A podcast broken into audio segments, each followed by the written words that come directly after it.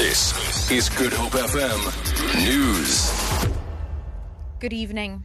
FIFA presidential candidates, UEFA CEO Gianni Infantino and South Africa's Tokyo Sexwale are due to visit Robben Island tomorrow. It follows an invitation by Sexwale to his fellow candidates to showcase the challenging and appalling conditions under which political prisoners played football when they were held on the island during the apartheid era. The other three candidates won't be attending because of prior commitments. Today marks International Mother Tongue Day. In Cape Town, about 200 young people from various areas across the Western Cape gathered at the Castle of Good Hope this weekend to highlight diversity. The Pan South African Language Board says parents must speak to their children in their mother tongue in a bid to preserve indigenous languages. Mushfika Botha is a representative of the Castle of Good Hope something that we cannot take away from the space is the indigenous people and the different languages that were spoken here. So, in keeping with not only the vision and the mission of the castle, we want to make the space a platform for nation building, for healing, for reconciliation, for dialogue. Port Elizabeth in the Eastern Cape was a hub of activity as thousands of residents flocked to Kings Beach to commemorate National Armed Forces Day. SANDF performed an electrifying display of its capabilities. The sky was filled with helicopters which maneuvered in synchronized formation and military jets which soared across the sky in true combat style.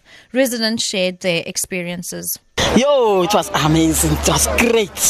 The first thing I saw this thing, it was great. It was nice. It was lovely. The first time I saw army and the air force and the flying jets, it was just lovely to see it. And the bombs that went off.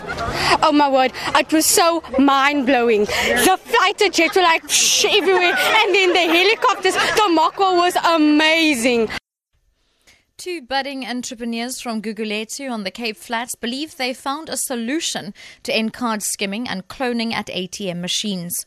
They've designed a mobile solution that immediately safeguards the details of victims by instantly blocking lost or stolen bank cards. 30 year old Tatulo Katumane and Tandile Juwambi last year won a university based ideas competition. Juwambi says the idea involves the use of a data platform linked to banks' databases. We decided that we take the USSD string so that even if you have a 50 Rand phone, you'll be able to block your card. You don't need airtime, you don't even need to, I mean, you can even use a stranger's phone. So, because the, the, the system doesn't store information, it's session based. So, it's much safer even with SMSs. So, anything you do, it doesn't leave a trace, it, it just goes and then it reflects the information and then your card will be cancelled. And finally, the circus is in town, but this one is one with a difference, as no animals are used in the acts. The International Aussie Circus, headlining in George in the Southern Cape, is a response to calls for the introduction of animal free circuses. Organisers say it is not for the faint hearted, given its daring, inventive, and cheeky nature. The use of only willing human performance, or rather performers, has a definite stamp of approval from animal lovers. Animal rights activist Helga Says the use of animals is outdated amid growing concern about the alleged abuse. For example, the famous Moscow circus gave up with animals many years ago. The shows are stunning.